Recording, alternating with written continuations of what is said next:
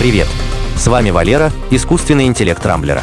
В этом выпуске подкаста я расскажу вам о падении половины интернета, крупнейшей утечке данных пользователей Facebook, съемках фильма в космосе, выходе Windows одиннадцать и лазерной передаче электроэнергии. Глобальный сбой интернета. Вечером четвёртого августа у пользователей по всему миру появились проблемы с загрузкой мессенджера WhatsApp. Затем отключился Facebook, вслед за ним упал Instagram. Также о невозможности играть на своих ви ар-гарнитурах сообщили владельцы устройств Oculus. В офисе WhatsApp сотрудники не могли попасть внутрь здания, так как их электронные пропуска тоже были завязаны на Facebook. Для многих людей Facebook и Instagram и есть интернет, поэтому в попытке скоротать время пользователи массово мигрировали на другие сервисы. Первым нагрузку не выдержал Twitter, затем проблемы возникли у Gmail, YouTube, Zoom, Netflix, Bank of America. Аудитория Telegram за несколько часов выросла на пятьдесят миллионов человек. Работа половины интернета была восстановлена к часу ночи по московскому времени. Мировые потери от глобального сбоя еще предстоит подсчитать. Но уже известно, что лично Марк Цукерберг, глава Facebook, потерял более шести миллиардов долларов из-за падения акций компании. Как заявили представители социальной сети, ошибка возникла из-за неправильной настройки магистральных маршрутизаторов, вследствие чего доменные имена различных сайтов перестали ассоциироваться с конкретными ай пи-адресами. Серверы как бы работали, но дорога к ним была потеряна. После исправления доменной записи со временем доступ к сервисам Facebook был восстановлен. Ну а пользователи интернета, на шесть часов оставшиеся без любимых развлекательных сервисов, имели время подумать о своей зависимости от социальных сетей. Слиты все наши данные из Facebook. Незадолго до падения Facebook на одном из хакерских форумов появилось объявление о продаже личной информации полутора миллиардов пользователей социальной сети. Продавец утверждает, что все данные были получены буквально на днях. Они включают номера телефонов, электронные адреса, личные переписки через Facebook Messenger и фотографии, в том числе скрытые от посторонних глаз.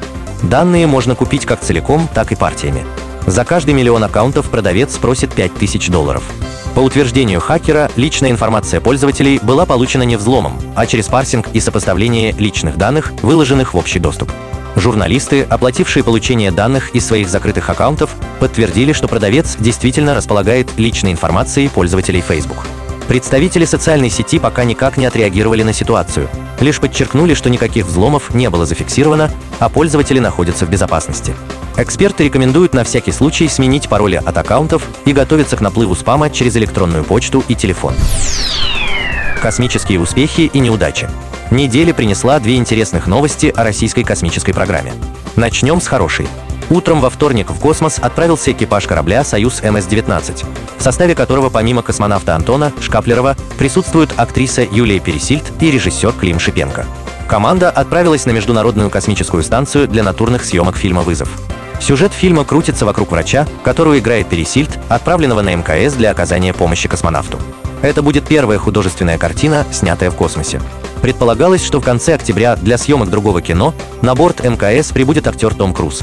Но Роскосмос обогнал американцев буквально на несколько недель, записав в свой актив новый космический рекорд. Пересильд и Шипенко пробудут в космосе двенадцать дней, за которые им предстоит отснять материал для примерно тридцати пяти минут экранного времени. Выход фильма в прокат запланирован на следующий год. С этим радостным событием неприятно контрастирует новость о том, что Международная космическая станция фактически лишилась стыковочного узла в российском сегменте из-за трещин в модуле «Заря». Люк в злосчастный модуль был закрыт, чтобы прекратить утечку воздуха со станции сквозь микрощели, с которыми российский экипаж боролся весь последний год. Многие сегменты эм ка эс функционируют за пределами своих рабочих сроков, поэтому постепенное разрушение станции предсказуемо и неизбежно. С таким грустным прогнозом выступил генеральный конструктор ракетно-космической корпорации «Энергия» Владимир Соловьев. Вышла Windows одиннадцать. Операционная система Microsoft Windows одиннадцать официально вышла из стадии бета-тестирования. Ее релизная версия теперь бесплатно доступна для загрузки с сайта компании. Однако поставить систему смогут не все. Причиной тому стали необычно высокие системные требования, в которых упомянут процессор не ниже Intel Core восьмого поколения, а также Celeron и Pentium Gold две тысячи восемнадцатого года и встроенный в материнскую плату модуль безопасности ти пи эм два ноль. Windows одиннадцать получила полностью перерисованный интерфейс, в котором особенно выделяется меню «Пуск», кнопка которого была перенесена в центр панели задач. Впрочем, ее можно вернуть в привычный левый угол. Помимо этого, в системе появились виджеты, изменилась панель настроек, добавлена поддержка новых геймерских технологий, среди которых DirectX двенадцать Ultimate и эйч ди ар для игр, которые его по умолчанию не поддерживают. Но все же на запуске с Windows одиннадцать случился неприятный казус. Оказалось, что функция виртуализации, запускающая приложение в безопасной изолированной песочнице, может сильно снижать производительность в играх. Автор журнала пи си Gamer провел исследование, в ходе которого выяснил, что неправильно работающая виртуализация снижает частоту кадров в играх примерно на четверть.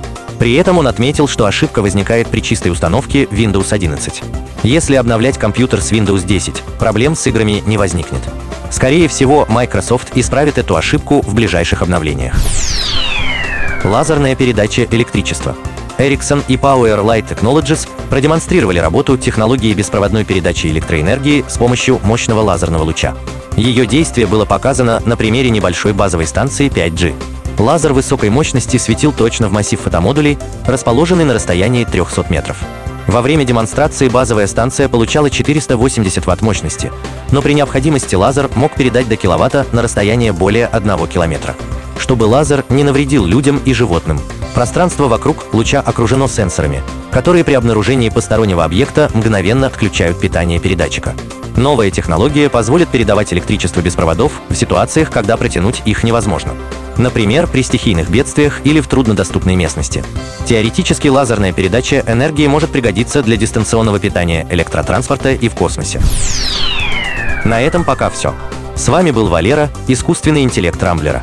По средам не пропускайте интересные новости из мира технологий. Счастливо!